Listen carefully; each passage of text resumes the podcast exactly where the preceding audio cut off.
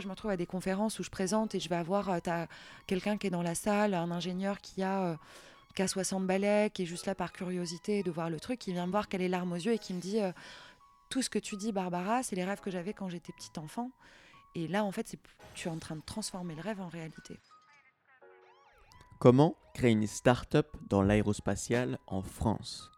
Comment travailler avec la NASA pour concevoir des stations biorégénératives sur Terre, la Lune, Mars et contribuer à faire de l'humanité une espèce multiplanétaire Comment lancer un projet de cette ampleur, recruter ses premiers employés, tenir bon face aux critiques, casser les murs et transformer une grande vision abstraite en réalité? Mesdames et messieurs, bienvenue sur La Voie des Pirates. Aujourd'hui, j'accueille Barbara Belvisi, fondatrice d'Interstellar Lab. On revient sur son enfance, sa différence, son choix d'aller dans la finance et l'investissement jusqu'à créer son propre fonds, pour revenir ensuite, avec la force et les armes nécessaires, cueillir les fruits des passions de son enfance pour les mettre au service de l'humanité en créant Interstellar Lab. Juste avant qu'on commence, petite annonce. Le 5, 6 et 7 février 2021, 42 entrepreneurs organisent une nouvelle édition du hackathon Back to the Living Room. Si tu as l'esprit entrepreneurial, que tu souhaites concevoir et développer une idée de start-up en 3 jours seulement, avec d'autres entrepreneurs aussi passionnés que toi, alors tu es libre de nous rejoindre. Clique le lien en description. On est super fiers que cet événement soit soutenu par des entrepreneurs alumni de 42, 3000 euros à gagner grâce à CRISP et MeliSearch. Sans plus de transition, voici ma discussion avec Barbara et bonne écoute. Euh, Ok. du coup, c'est bon pour toi? Oui. Ok, bon. Bonjour à tous, bienvenue dans la Voix des Pirates. Aujourd'hui, j'accueille Barbara. Bonjour Barbara, est-ce que tu vas bien? Bonjour Rémi. Oui, je vais très bien. Super, ok, bah merci pour euh, d'avoir accepté. Euh, est-ce que tu peux te présenter rapidement? Oui, bien sûr. Euh, alors, je m'appelle Barbara Belvisi. Je suis la fondatrice et CEO d'une société qui s'appelle Interstellar Lab. Ouais. Et notre, ce qu'on fait, c'est qu'on essaye de construire des, mon- des mondes biorégénératifs. Et donc, pour ça, on développe des stations modulaires qu'on va installer sur Terre et dans l'espace. Wow. Impressionnant déjà dès le début. Euh, Est-ce que du coup, on, on va peut-être commencer par revenir un petit peu sur euh, ton enfance, ton histoire et tout, pour voir jusqu'où on a atterri là et ensuite euh, voir en détail ton, ta boîte maintenant. Est-ce que tu peux nous parler un petit peu de, de ton enfance au début? C'est quoi qui te, qui te drive tes passions à l'époque? Mm. Qu'est-ce que tu fais un petit peu et tout Ok. Qu'est-ce que t'aimes euh, enfin, Ok. Euh, bah alors, nous, on est trois filles. Donc. Moi, je suis la plus grande. Ok, Euh, mes deux parents sont immigrés. Ma mère est polonaise et mon père est italien. ok. Comme ça, je donne le cadre. Ouais, ouais, non, bien. Et euh, petite famille euh, qui habite en banlieue parisienne. Ok. Voilà, pas beaucoup de moyens, Ouais. mais, mais, mais on travaille beaucoup. Donc ma mère me pousse vachement, vachement à bosser. Puis en plus, je suis l'aînée, donc du coup, il faut que je montre l'exemple. Donc sûr. un peu de pression enfant. Euh, mais petite fille, très, très, j'étais très passionnée, je le suis toujours, euh, de nature, de sciences, de technologie, de robots, d'ordinateurs. Ouais. Euh, donc euh, moi, je m'en rappelle pas très bien, mais ma mère, elle me racontait que genre vers 7-8 ans, je faisais des grands posters, je faisais des nuits blanches et je restais toute la nuit à faire, tu sais, les grands posters que tu présentes devant toute la classe, Ah ouais. les, enfin les exposés, quoi, Ouais. etc. Et moi, je faisais des exposés sur le cerveau, sur les planètes Wow, et sans que c'était même demandé par les professeurs. Et donc, du coup, je travaillais toute la nuit, je faisais mes collages, mes tableaux, mes trucs, et j'arrivais le matin toute fière à l'école en Ouais. disant Bon, bah maintenant, je vais expliquer à toute la classe comment fonctionne le système solaire. Donc, du coup, petite, très geek, euh, très nerd. Euh, enfance pas, pas hyper facile euh, Mm. parce qu'il y a des problèmes euh, entre papa et maman, etc. Donc du coup, moi, je m'enferme un peu dans mon univers. Et, euh, et euh, bah, je me crée un peu un univers dans ma chambre euh, où, en fait, à tour de rôle, je m'imagine comment est-ce que je pourrais me créer un monde, un endroit un peu euh, safe, quoi. Oui, Et donc du coup, euh, donc du coup, je rêve à construire des habitats. Donc j'ai plein de livres sur l'architecture, j'ai plein de livres sur les animaux. Je Mm. connais toutes les espèces qui existent sur Terre. J'avais mon dictionnaire, j'apprenais tout ça. J'avais mon truc de chimie, mon truc de physique où je bidouillais tous mes trucs. Et donc dans la journée, j'étais tour à tour euh, architecte, chimiste, Ouais, physicien, mathématicien. Enfin voilà, je me faisais mes, mes rêves de gamin. Donc du coup, c'était ça la petite enfance. Et après, à l'école, bah, bosser vraiment beaucoup, beaucoup, beaucoup. Et donc c'est hyper drôle parce qu'en fait, quand tu regardes euh, ce que je faisais entre, euh, on va dire, entre 7 et 13 ans, quoi, Ouais. jusqu'à la crise d'adolescence, c'est un peu ce que je fais aujourd'hui. quoi. C'est euh, c'est tout ça compilé. Sauf que c'est en vrai, c'est une boîte Ouais. cette fois, c'est pas pour rigoler dans sa chambre. Ok. Et du coup, euh, comment euh, une question moi qui m'intéresse un petit peu, c'est du coup, tu as tous ces centres d'intérêt là, et souvent on te dit, ok, bon bah c'est bien, ça c'est pendant l'enfance. Maintenant, tu en choisis un et tu passes ta vie dessus. Comment, du coup, toi, tu continues à, un peu développer ça et comment tu vois ton futur, ton avenir et comment tu te diriges en fait? Comment tu trouves un peu justement ta voie à travers ça, qui, qui n'est pas un peu, enfin, qui, qui, pas comme tout le monde. Tu vois ce que je veux dire? Mmh. Alors en gros, donc si j'essaye de faire, euh, la, fin, tu vois, de faire une espèce de chronologie, donc tu as ça, tu as l'enfant qui a plein d'idées, qui a plein de choses, qui a plein de rêves et qui est un peu naïf et qui rêve d'un monde euh, meilleur. Et puis il y a le passage à l'adolescence, etc. Donc un peu euh, tumultueux. Et puis tu, quelque part, tu te grandis et tu apprends à devenir un adulte. Enfin, il se passe plein de choses, etc. Donc tu quittes un peu ce monde du rêve et tu viens dans, dans as d'autres problématiques à gérer en tant mmh. qu'adolescent. Et puis après, tu es un peu plongé, euh, bah, tu passes ton bac, euh, et puis effectivement, on te pousse à aller dans certaines directions à l'école en fonction de tes notes. Euh, moi, pendant trois ans au lycée, je ne m'entendais pas du tout avec ma prof de physique. On se détestait. Alors même si j'avais des bonnes notes en, en maths, en, chimie, en bio, j'ai pas pu faire S. Enfin, j'ai pas pu faire. Enfin, j'ai fait bac S, mais j'ai pas pu partir en école d'ingénieur à cause de mes notes en physique. Et donc, du coup, je me retrouvais à faire une école de commerce. Mmh. Donc, école de commerce, bah, tu vois, je quitte un peu le monde de tous ces rêves-là que j'ai euh, de l'enfance et je me concentre sur, euh, bon, bah, déjà, je me faisais chier, un, truc de dingue. J'adore les maths et mon prof de, de, de, un de mes profs de finance, il a compris que, que voilà, j'étais fan de maths et que je m'ennuyais. Et donc, du coup, il me dit, écoute, euh, bah, plonge sur l'investissement, ça va t'intéresser parce que tu vas pouvoir apprendre plein de choses, tu vas pouvoir retoucher à plein de secteurs, comprendre comment fonctionne une société. Euh, derrière, si tu comprends comment fonctionne une société, bah, parce que c'est le nerf de la guerre de, euh, du système économique, bah, tu peux faire énormément de choses, etc. Plutôt que d'aller te faire chier en marketing. Euh, voilà. Et donc, bon, bah, je, je, marchais hyper bien en marketing. Enfin, j'étais pense que j'ai dû majorer, enfin, tu vois, dans mon école de commerce, toute la partie market, management, stratégie, etc. Et après, en maths, enfin en maths, en finance, je me suis vraiment chauffée. Et là, je suis vraiment partie dans tout ce qui était investissement. Ok. Et du coup, là, j'ai un peu oublié mes rêves. Tu vois, je suis un peu rentrée dans le truc. en même temps, je viens d'une famille pas très aisée. Oui, euh, donc, euh, j'ai payé toute seule mon école. Je bosse depuis que j'ai 16 ans. enfin, j'ai toujours des jobs à côté et tout. Et du coup, euh, du coup, école de commerce, je fais ça. Je me dis, ah bah super. Et puis, je, je commence à avoir des bons postes. En, finance, etc. Et puis en fait, bah, j'acquiers très, très, rapidement des compétences et puis je me rends compte bah, qu'en fait je me fais aussi euh, un petit peu chier parce que euh, bah, parce que c'est hyper sympa de bosser sur des grandes stratégies. Alors, je fais, de la, je fais, de la, je fais du fond de fond. Des, on gère des portefeuilles avec des milliards. Enfin, tu vois, je suis passé vraiment à un truc de finance gigantesque. J'ai monté super vite en finance et je me retrouve à gérer des portefeuilles d'investissement hyper gros, à faire des gros placements financiers. Et au final, je suis très décorrélée et très loin de ce qui se passe sur Terre. Tu vois, on gère vraiment des, vraiment des grosses sommes d'argent. Euh, pour des grosses boîtes, pour euh, des grosses fortunes. Mmh. Et en fait, euh, on investit sur des trucs. Alors, c'est des investissements infrastructure, des investissements pétroliers. ça me plaît pas du tout. Du coup, je, je, quitte, je pars et je fais et je pars sur de la finance un petit peu. on finance plutôt des grosses boîtes, mais qui je, je, reviens un petit peu plus proche des entrepreneurs et des sociétés de comment ça se passe. Et pareil, au bout d'un moment, je me fais chier, je me dis, mais en fait, c'est pas du tout ça qui m'intéresse. Ce qui m'intéresse, c'est de financer bah, des entrepreneurs et qui surtout font des techs. Euh, qui font quelque chose de cool pour la terre quoi. enfin tu vois où on, fait quelque chose quoi. on va arrêter un peu ce enfin mmh. donc du coup c'est là où je commence à, à me rapprocher plus de la tech et des entrepreneurs. Et là, je rentre dans des fonds d'investissement où on finance plutôt des startups. Et donc là, je commence à vraiment me passionner et je me dis, ah, mais ça, c'est le truc que je kiffe en fait. C'est d'aller financer ces entrepreneurs qui sont complètement tarés, qui veulent changer le monde, qui want to make the world a better place.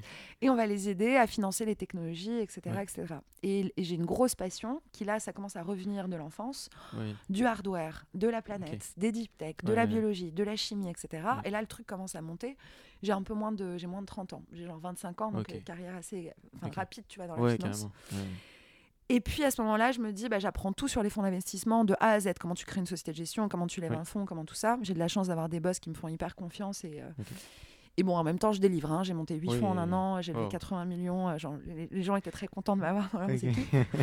et puis à 26 ans, euh, je lui dis bah, écoute, je dis à mes, enfin, mes boss dans un fonds parisien, je dis bon, bah, je voilà, maintenant je vais partir, je vais monter ma propre société de gestion. Et du coup, je monte ma société de gestion. Je suis la plus jeune, je suis la plus jeune tout court à avoir monté une société de gestion euh, dans le monde. Ça, voilà. Après, je suis la plus jeune femme aussi, du coup. et puis, je fais un gros focus sur le hardware. parce que c'est ce que parce que c'est ce que j'aime et fondamentalement en fait ce que je pense c'est que à la base de tout surtout à la base des téléphones, à la fin, Oui. tu vois, de- à- enfin, Oui. avec toute la, toute la richesse qui a été créée Oui. autour du téléphone, autour de l'ordinateur, bah, tu as un ordinateur en fait. Tu as un truc hardware et ensuite tu crées toute la valeur derrière. Et donc, moi, je suis passionnée par ça, par comment est-ce qu'on va construire les, nou- les, nouveaux, les nouvelles devices, les nouveaux produits qui vont faire le monde de demain. Et donc, c'est comme ça que. C'est pour ça que je monte le Hardware Club. Et donc là, je m'associe avec un. Enfin, on est plusieurs à s'associer à lancer ça. Euh, Et là, je retrouve un peu les passions, Ouais. tu vois. Donc là, j'ai pris le risque à ce Ouais. moment-là de me dire, euh, bon, il y a ça que Ouais. j'adorais quand j'étais enfant. Euh, maintenant, j'ai appris. Ok, j'ai fait un parcours euh, business, j'ai appris la finance. Et puis, en fait, à un moment donné, euh, de toute façon, moi, je pense qu'il faut s'écouter. S'il y a quelque chose que tu sûr. pas ou tu te fais chier et que ça marche sûr. pas, ça sert à rien de persévérer parce que de toute façon, tu vas tourner en rond. Et au final, tes passions, je pense qu'elles te rappellent, à un moment Bien donné, sûr. elles te font. euh, voilà, donc même si tu pars dans une direction, si tu es parti dans cette direction, c'est pour acquérir du savoir qui, au final, va te servir quand tu reviens vers tes Ouais, passions. trop bien. Yes. Et du coup, je fais Hardware Club et c'est super cool et je passe mon temps à rencontrer des entrepreneurs de ouf. Mm. Enfin, genre, euh, vraiment, je rencontre tout le monde dans le hardware euh, et, et c'est incroyable. C'est une aventure de malade et c'est dans le monde entier. Je voyage beaucoup. Ouais. euh, Enfin, et euh, je mets la main à la pâte avec les entrepreneurs. Tu as des, t'as des, euh, t'as des mecs qui sortent, euh, qui sortent de, de- parfois de grandes écoles, parfois de n'importe où, euh, sans, Ouais. sans background, et juste ont une idée de faire un produit. Ouais. Ils arrivent avec leurs esquisses. Et moi, ma passion, c'est de dire au mec, bah super, bah, on va faire le truc, on, on va t'aider à le faire marcher. quoi. Et donc, on fait ça. Et puis, au bout de 4 ans, ça, ça marche super bien. On lève un fonds, on a financé plein de boîtes, etc. Et moi, au bout de 4 ans, j'ai un peu une crise. euh, Bon, j'ai deux, trois soucis avec, euh, avec mes cofondateurs, mais au-delà de ça, j'ai un peu une crise existentielle. Parce qu'on finance toutes ces boîtes. Dans nos investisseurs, on a Foxconn, qui est le manufacturier Oui. d'Apple, Oui. euh, etc. On bosse avec Apple, on bosse avec Amazon. Et puis, euh, moi, je passe un peu de temps en Chine, dans les usines. euh, je comprends comment ça marche, le monde du semi-conducteur, des Mm. chips, des trucs. Enfin, voilà, je comprends un peu l'envers Ouais, du ouais, ouais, décor et je vois tout le truc. Et puis, euh, crise existentielle, bah, euh, bah euh, alors désolé, je dis pas mal de. Je, je- je- je jure un peu aujourd'hui, je vais demander de recevoir parce que j'allais dire merde encore. On s'en fout, c'est libre ici, c'est libre. C'est Voilà, libre. c'est hyper euh, C'est libre, justement, c'est libre. Ouais, ouf. Et, et du coup, je me dis, bah ouais, merde en fait, tu vois. Ouais. J'ai monté cette boîte, c'est avec plein de sujets qui me passionnent. Alors, je passe mon temps avec des entrepreneurs extraordinaires. euh, Je sélectionne avec les gens avec qui je veux bosser aussi, ce qui est un luxe dingue. Et puis, euh, je me dis, bah, en fait, on finance beaucoup de gadgets là, qui servent à rien, quoi. Qui servent à rien et qu'on va produire en Chine, qu'on fait Mhm. shipper du truc. Je me dis, mais je suis tellement loin de. Bah ouais, de de- des et puis des aspirations que j'ai au fond de Bien moi, sûr, tu vois ouais. qui me qui euh, qui euh, parce que ça j'en parle pas mais enfin la protection de la planète Ouais. la protection de la biodiversité enfin ça je suis hyper émue enfin je suis émue mais touchée énervée de voir euh, de voir Ouais. comment l'homme aussi se comporte et euh, et cette euh, Enfin, cette dissociation que l'homme se fait à se Mhm. séparer du vivant alors qu'on en fait partie, etc. Et, et ça me révolte et je me dis merde, en fait, il y a un côté de moi qui, quand je vais être avec mes potes le week-end, je vais parler de ces sujets-là, je vais être énervée sur ces sujets-là. Chez moi, je fais tous les trucs de recyclage. Je, je- J'étais, à un moment, j'étais dans une phase où j'utilisais même plus mon frigo, tu vois. Genre, j'ai acheté que des Wow. trucs du marché, du machin. J'avais genre quasiment zéro déchet. Ouais. Et, euh, et euh, enfin, tu, enfin bref. Et, euh, et je me dis, mais c'est pas possible, tu vois. Je suis en décorrélation totale entre, alors que c'est ma boîte, ma vision, Oui. c'est moi qui décide de ce que je veux faire. Entre ça et mes aspirations et ce à quoi je Mhm. crois et euh, la réalité de ce qui se passe aujourd'hui sur Terre et l'urgence de ce besoin d'avoir une prise de conscience planétaire Oui. et de rattacher, de, de ré- rebrancher l'homme à la planète, à la vie, etc., pour que tout ce qui développe Mm. ait un sens par rapport à la Terre, par rapport à tout ça. Et donc, euh, du coup, grosse crise existentielle. Et donc là, je quitte le Hardware Club. Et là, euh, bah là, j'ai plus rien. Et ben, je cours beaucoup, je marche énormément, Ouais. je fais beaucoup de sport, je médite, je fais du yoga. Euh, grosse phase vegan, je bois plus, je fume plus, euh, je fais plus rien et, euh, et je suis complètement absorbée par ce qui se passe dans le monde et, Mm. euh, et ce qu'il faut faire. Mm. Et donc du coup, là je plante et je me dis, ok, c'est quoi les gros problèmes qu'on a sur Terre? Problèmes de pollution, euh, les problèmes de euh, comment est-ce qu'on va produire la nourriture, les industries les plus polluantes, euh, on a un problème de traitement d'eau, on a un problème de traitement des déchets. Et là je commence à regarder, je réalise que tout en fait est hyper en silo, qu'il n'y a pas d'approche holistique, donc en fait que tu as plein de technologies qui sont développées pour un seul système, mais qu'en fait elles sont pas connectées aux autres systèmes. Et donc en fait ça sert pas à grand chose parce que c'est bien d'aller faire des systèmes de production de nourriture Mais si tu recycles pas l'eau derrière et qu'en fait, ils bah, tes serres, elles sont ouais. déconnectées, en fait, t'as un, un énorme pipe d'eau et l'eau, il est déversé je sais pas où, bah super, ça sert à rien. Là, on n'est Ouais. pas, on n'est pas en train de boucler la boucle. Ouais. Et, je, et c'est à ce moment-là, je réalise, c'est un peu philosophique et spirituel, mais qu'en fait, le, le problème de l'homme, c'est qu'il a cassé le cercle vertueux de la nature. C'est qu'il essaye de faire, euh, on doit avoir de l'ADN d'écureuil, mais on essaye de faire des petits tas parce qu'on a Mm. peur de manquer et donc on va cache- cacher le, casser le cycle et on va stocker pour pouvoir, euh, avec cette, cette peur qu'il va nous manquer quelque chose. Mm. Et en même temps, on va générer plein de déchets qu'on recycle pas. Et donc en fait, on casse complètement le cercle vertueux, vertueux où Ouais. normalement tu n'as pas de stockage, tu n'as pas de déchets, Ouais. tout est constamment ré- ré- réutilisé. Et voilà, donc c'est un peu dans cette philosophie-là, etc., que je, je, je, je suis. Et puis bah là, euh, je bosse, quoi. Je te fais des MOOC en ligne, Mm. de, euh, je, je m'achète des tonnes de bouquins d'ingénierie, d'architecture, de trucs, Je- je- pour essayer de catch-up. Pas, la pré- j'ai pas du tout la prétention de dire que je suis ingénieur, mais au moins de comprendre, Bien tu sûr, vois, les sûr, bases, les trucs, machin, etc. Et donc je fais ça, et je fais ça pendant, euh, pendant six mois en mode complètement euh, euh, psychopathe, enfermé de- dans mon tout petit appart, à Mm. faire que ça, que ça, que ça. Et, euh, et au moment où je commence à, à réfléchir à des systèmes, après je vois plein de gens, je vois plein d'entrepreneurs qui me conseillent, enfin tu vois, j'essaye de me Tu challenger fais, comment, aussi. tu fais comment de cette partie-là où, où t'es, t'es, euh, t'es, euh, tu t'es, excuse-moi, te mais vraiment, tu vois, t'es, t'es à fond et tout, et d'un coup tu dis, tu vois plein d'entre. Comment tu fais pour justement, euh, d'un coup, euh, t'es un peu, enfin seul entre guillemets Ouais. dans, dans ton truc pour essayer de pousser, enfin voilà le, le truc, et comment tu fais justement de, de cette phase-là à pour rencontrer tous les gens que tu me parles. qui sont dans ouais, cette, bah, en fait, j'ai eu la chance avec Hardware Club de Oui, bien ok. le monde entier. Enfin, franchement, j'ai Ok. j'ai, euh, chance incroyable Ouais. parce que du coup, j'ai rencontré énormément d'entrepreneurs. Comme ce qu'on faisait était assez unique, bah, j'ai rencontré des entrepreneurs de dingue dans le hardware. euh, Enfin, des, euh, enfin. Enfin ouais, enfin les, les, les- mecs qui ont conçu les premiers iPhones, les mecs qui ont conçu les premiers robots, enfin vraiment des gens de ouf. Donc en, en fait, et donc j'ai créé ce réseau-là.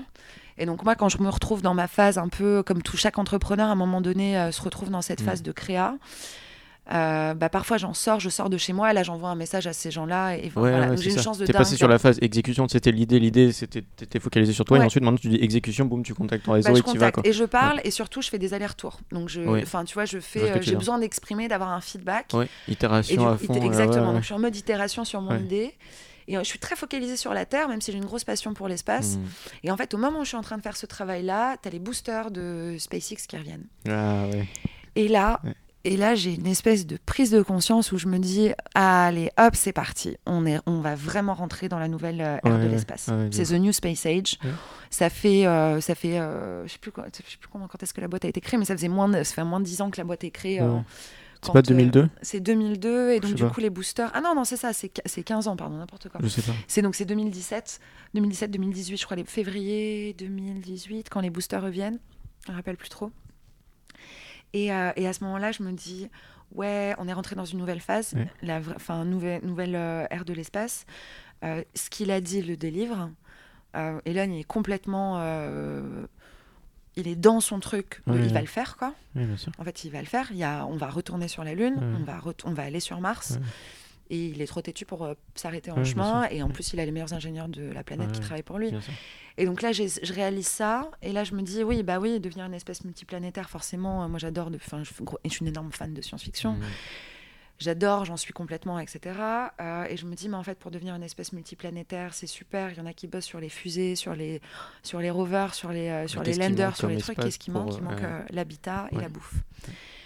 Et du coup, je me dis, ah ouais, et quand on veut vivre euh, sur la Lune ou sur Mars, bah, en fait, il faut construire des systèmes qui sont complètement intégrés, fermés, avoir une approche complètement holistique Mhm. où tu recycles tout, parce que tu vas pas, tu peux pas envoyer des trucs sur Mars tout le temps, tu peux pas dépendre comme ça de la Terre. Et là, je fais le lien avec le travail que j'étais en train de faire sur la Terre, et c'est comme ça que j'ai l'idée.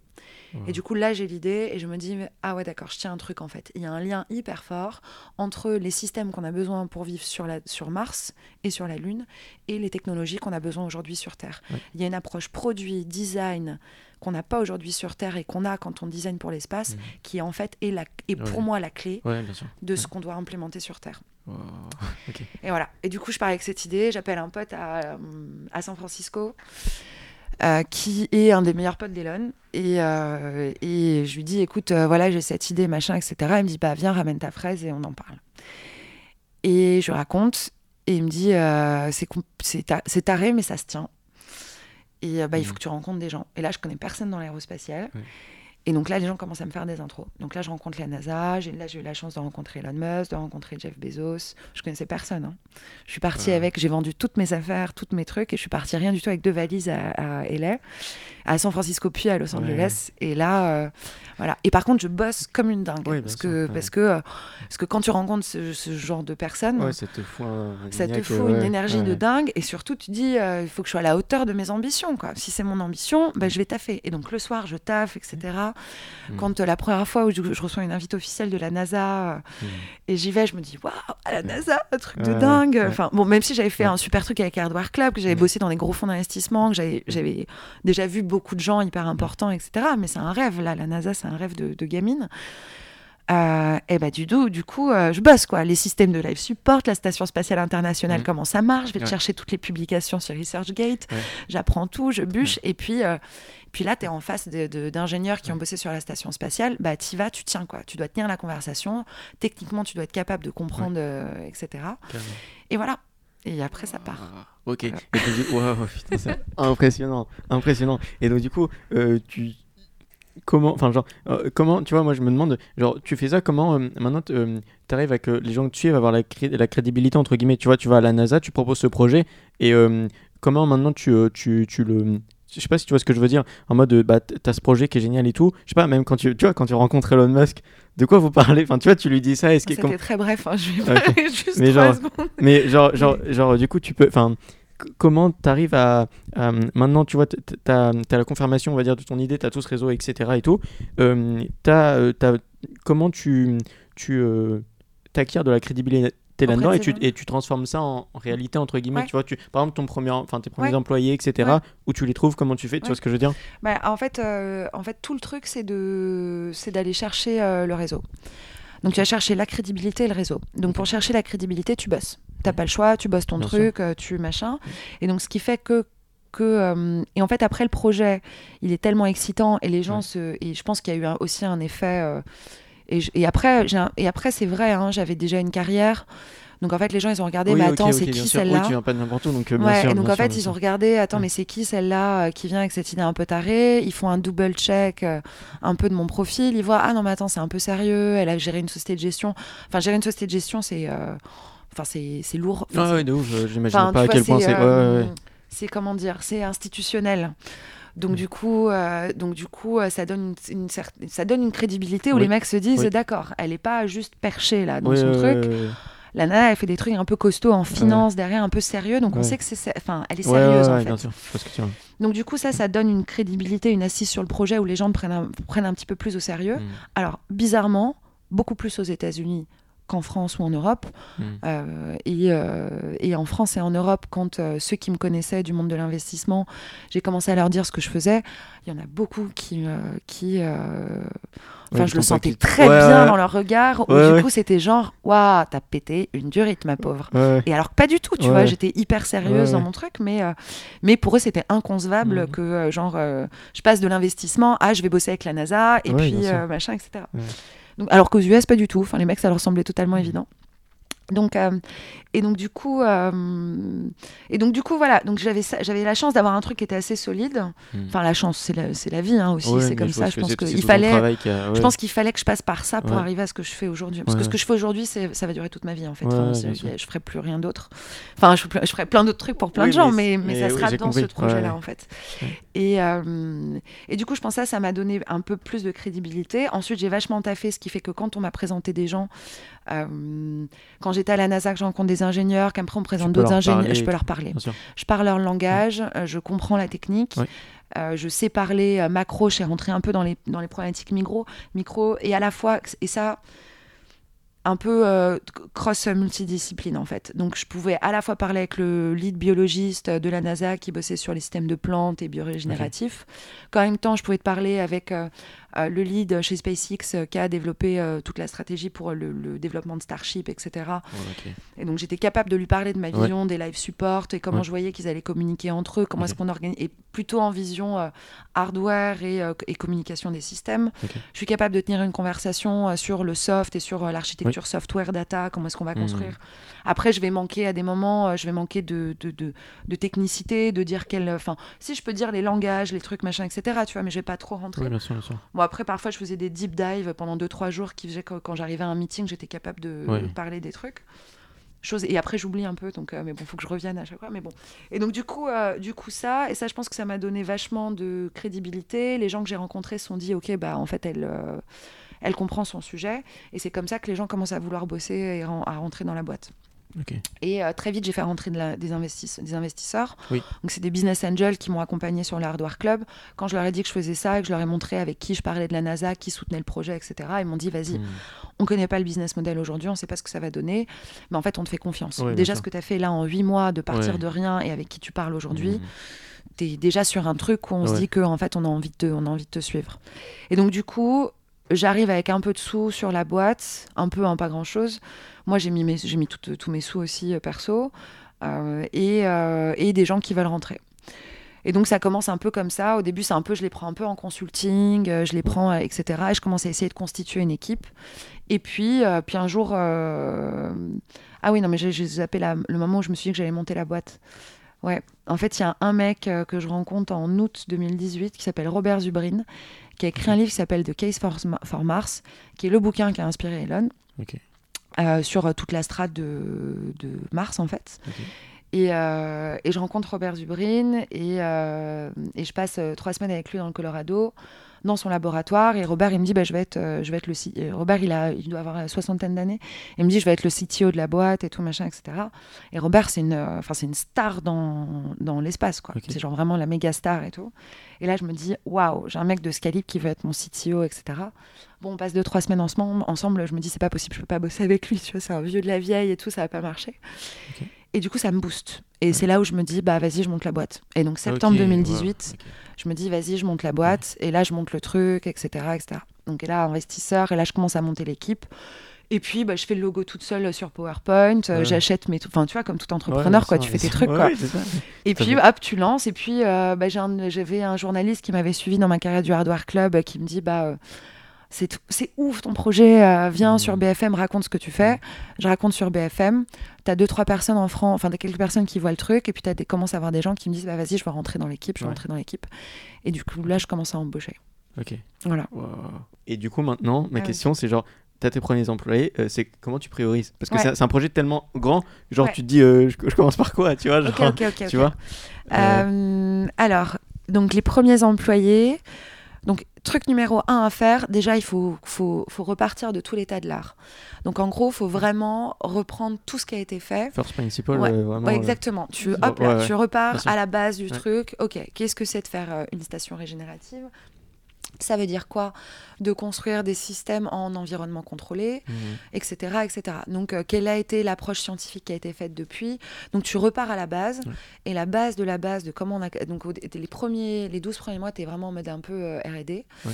Tu es. OK. Donc, en fait, construire un monde fermé à l'intérieur de bulles, ça veut dire recréer, euh, recréer un écosystème Mhm. euh, écologique euh, stable biologique, etc.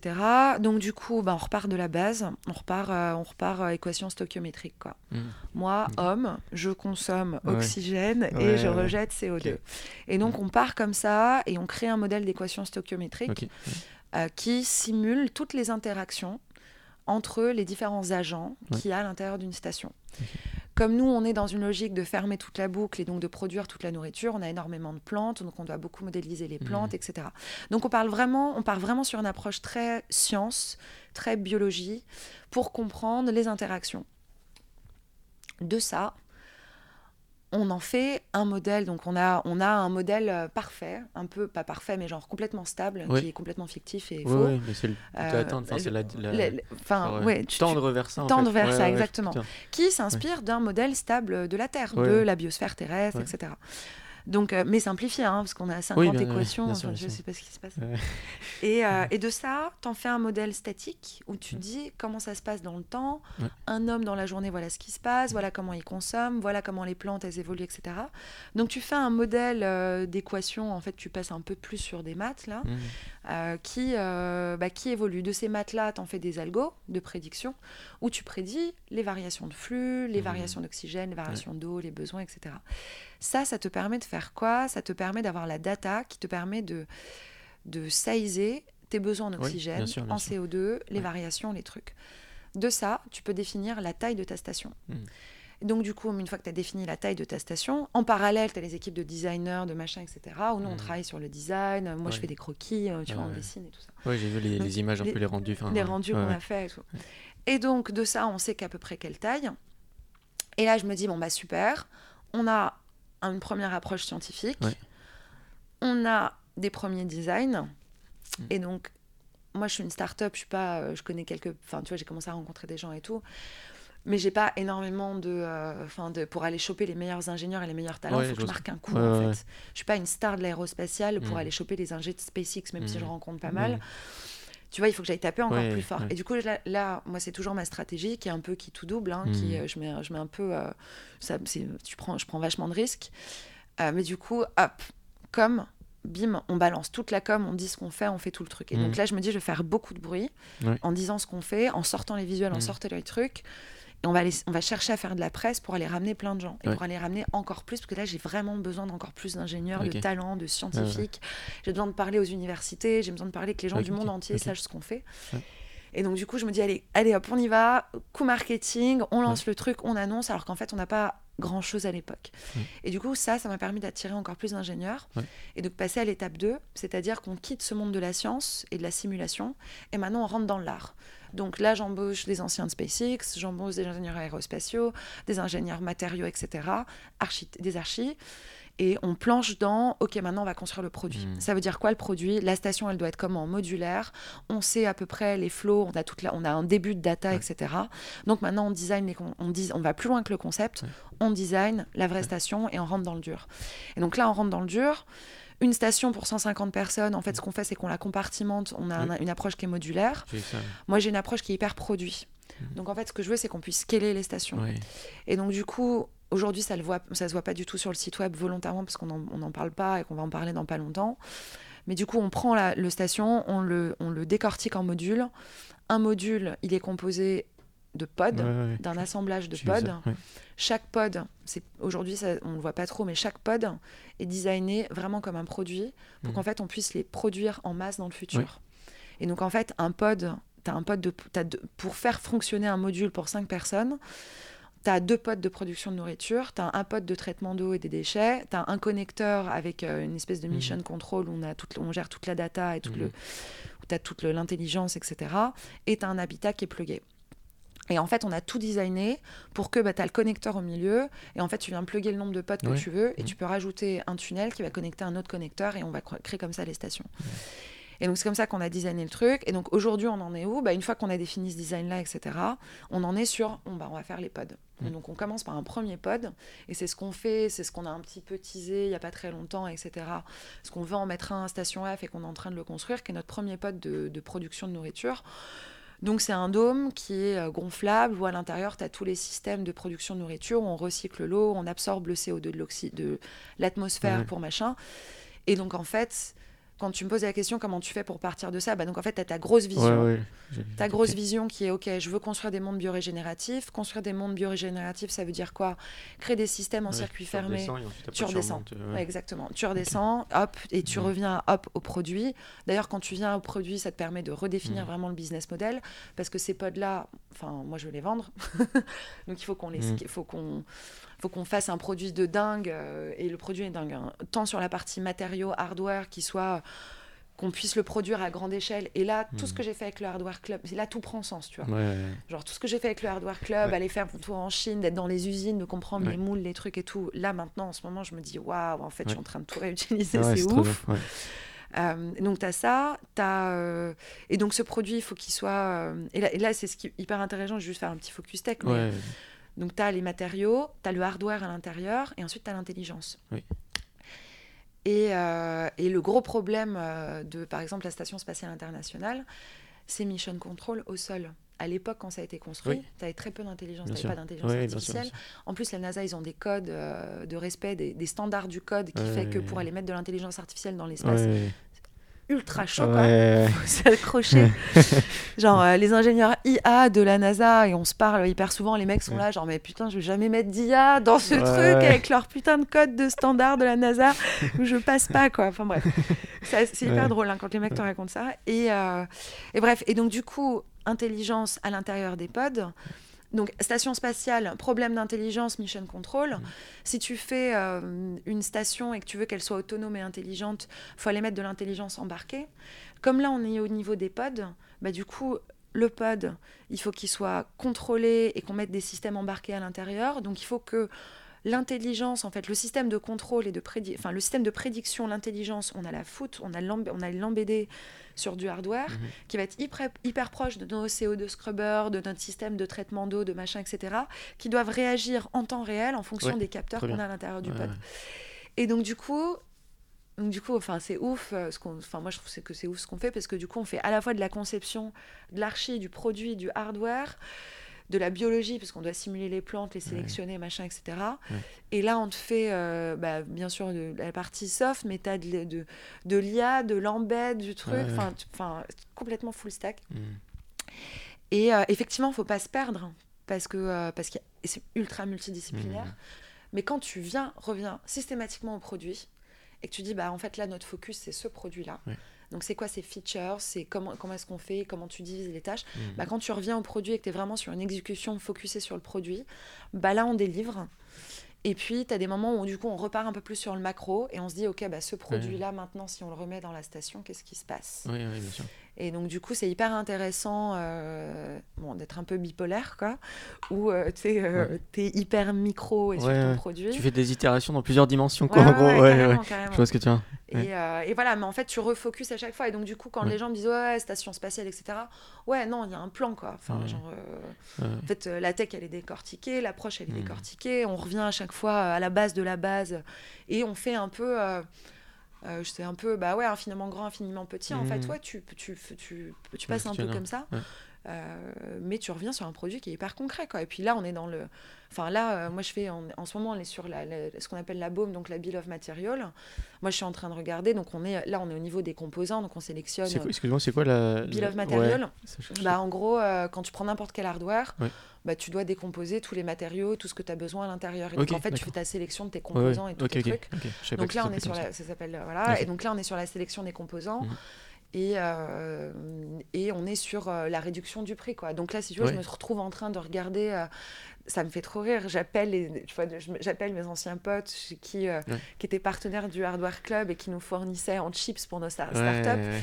Et je suis là, genre, ouais, attends, alors nous, on a besoin, là, j'ai 40 sensors euh, sur machin. Ça sera quoi le prix at scale quand on va produire 20 000 pods et qu'on va les mettre partout sur Terre et, donc là, je suis en train de... On est dans... Donc on est sur des trucs qui sont hyper... euh, Enfin, comme quand tu prends un téléphone et tu dis, bon, bah, d'accord, comment je baisse mon coût de Bien prod de sûr, mon sûr, téléphone quoi. Et à côté de ça, euh, on parle avec la NASA sur euh, construire la serre sur Mars, etc. Et c'est pas euh, foufou, quoi, parce que euh, les prochaines serres sur la Lune, elles vont être balancées en 2025-2026. Donc, euh, donc, du coup, c'est voilà, c'est t'es hyper. euh, bah, en fait, t'es. Enfin, je sais pas comment dire. T'es hyper. euh, T'as la vision, le truc un peu spirituel. Ouais, ouais, etc. je vois ce que tu veux dire. Et en fait, tu réconcilies Ouais. avec le monde concret où du Ouais. coup, bah, tu rentres dans le produit et t'y vas, quoi. Tu fais un vrai produit, quoi. T'es sérieux. euh, T'es sérieux. Ouais, de ouf. Ouais, carrément. Et en Ouais. même temps, ce qui est ouf, ce qui est ouf, c'est que et je pense que, enfin, et d'ailleurs dans la boîte tout le monde est comme ça. Ouais. euh, bah en fait, on rêve quoi. Et en fait, on fait vraiment un truc, on Mhm. sait tous qu'il y a un truc hyper concret. Ouais. Alors bien sûr, on rêve de l'espace et c'est- dingue et c'est canon et de d'avoir des anciens de SpaceX dans la team, de pouvoir Mhm. parler à la NASA. euh, On se fait des colis perso, c'est enfin c'est c'est génialissime Ouais, et ça fait ça- et on est tous Enfin, quand, on, quand tu sors de call avec la NASA ou le mec qui. Ouais, t'es tu chaud, vois, ouais, t'es. Enfin, tu vois, t'es- dans une petite, Ouais. petite, salle à station Ouais, F et t'as genre le grand ponte qui a fait tous les trucs des systèmes de production de plantes dans la station spatiale.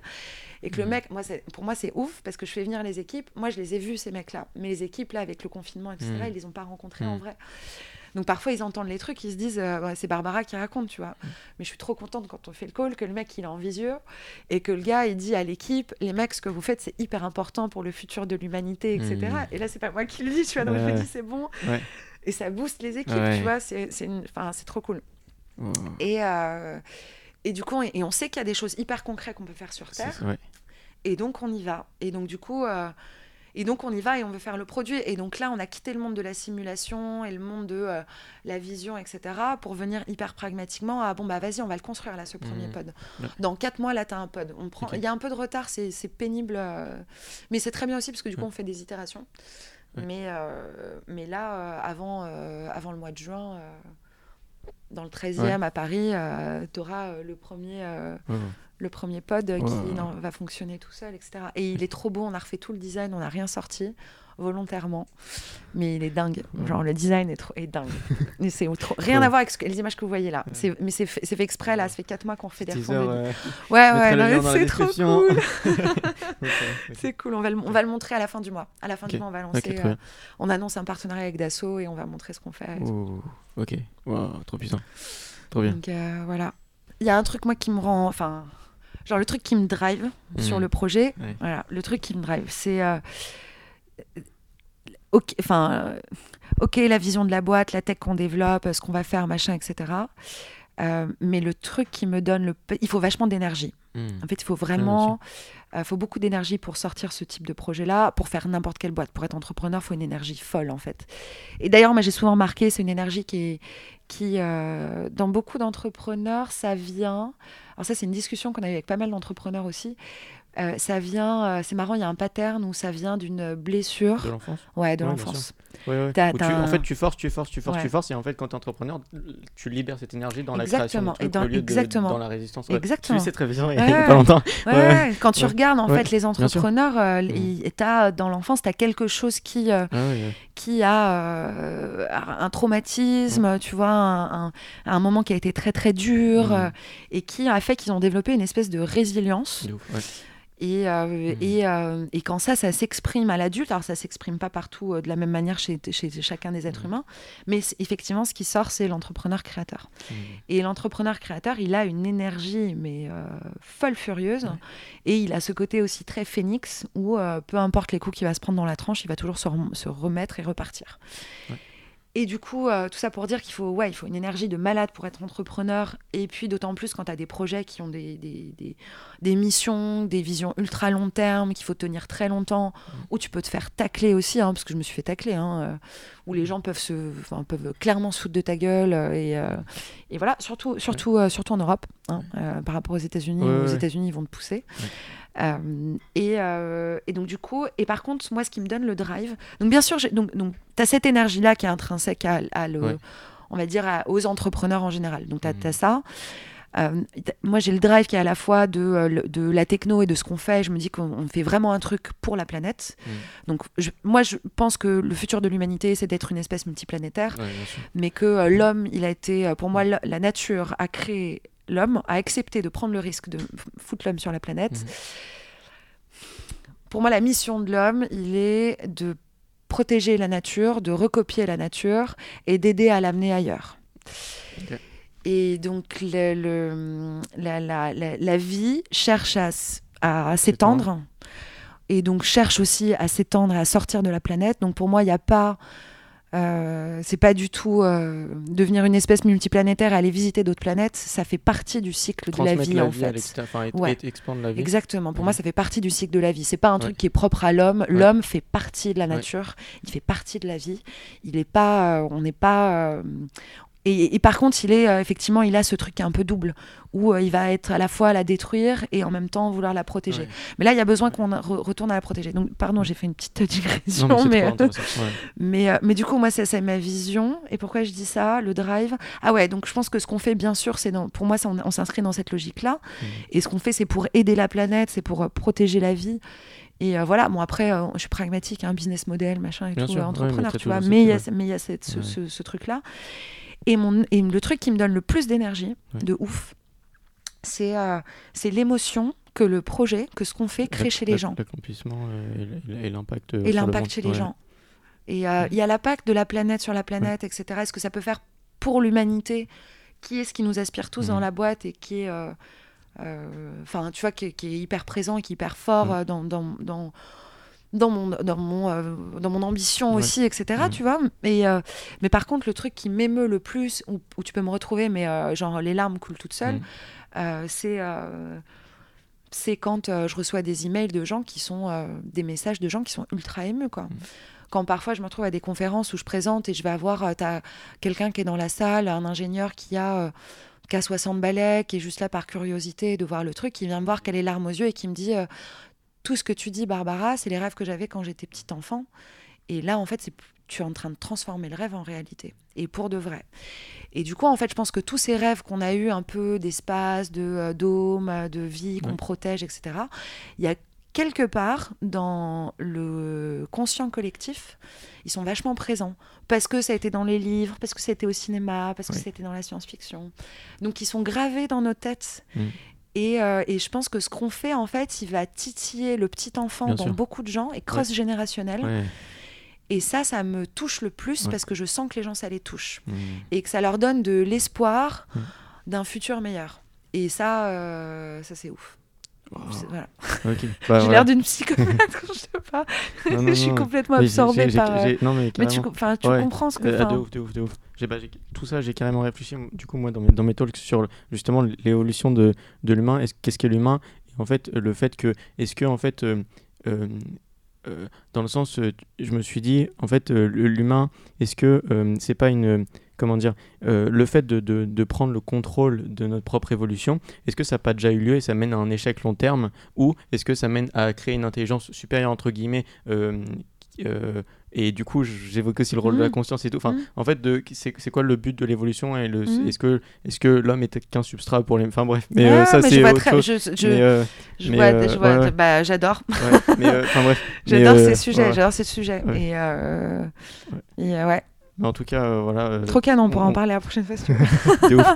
Euh, ok, trop bien. Bah, merci beaucoup, Barbara. Merci On- Rémi. Voilà, et puis euh, bah, du coup, si vous êtes intéressé par Inter- Interstellar Lab, bah, le lien est dans la description. Euh, donc, bah, merci beaucoup. Et puis, euh, bah, voilà, merci. À, À très bientôt. vite. Et voilà, c'est déjà fini. J'espère que cet épisode vous a plu, que vous avez pu apprendre énormément de choses. Et j'aurais juste un petit service à vous demander. J'aimerais bien que vous partagiez cet épisode, mais pas à tout le monde, non, non, non. Juste à une personne. On connaît tous une personne qui est passionnée par ça. On connaît tous une personne à qui ça peut apporter. Alors j'aimerais que vous partagiez et que vous aidez la personne que vous connaissez en lui partageant cet épisode. Ça permettra d'aider considérablement le podcast. Si vous ne l'avez pas fait, n'oubliez pas de noter euh, aussi le podcast et de mettre un commentaire, ça ferait ultra plaisir. Je vous remercie et j'espère sincèrement que ça vous a apporté énormément. Et puis bah, je vous dis à très bientôt pour un prochain épisode. C'était Rémi pour La Voix des Pirates. Salut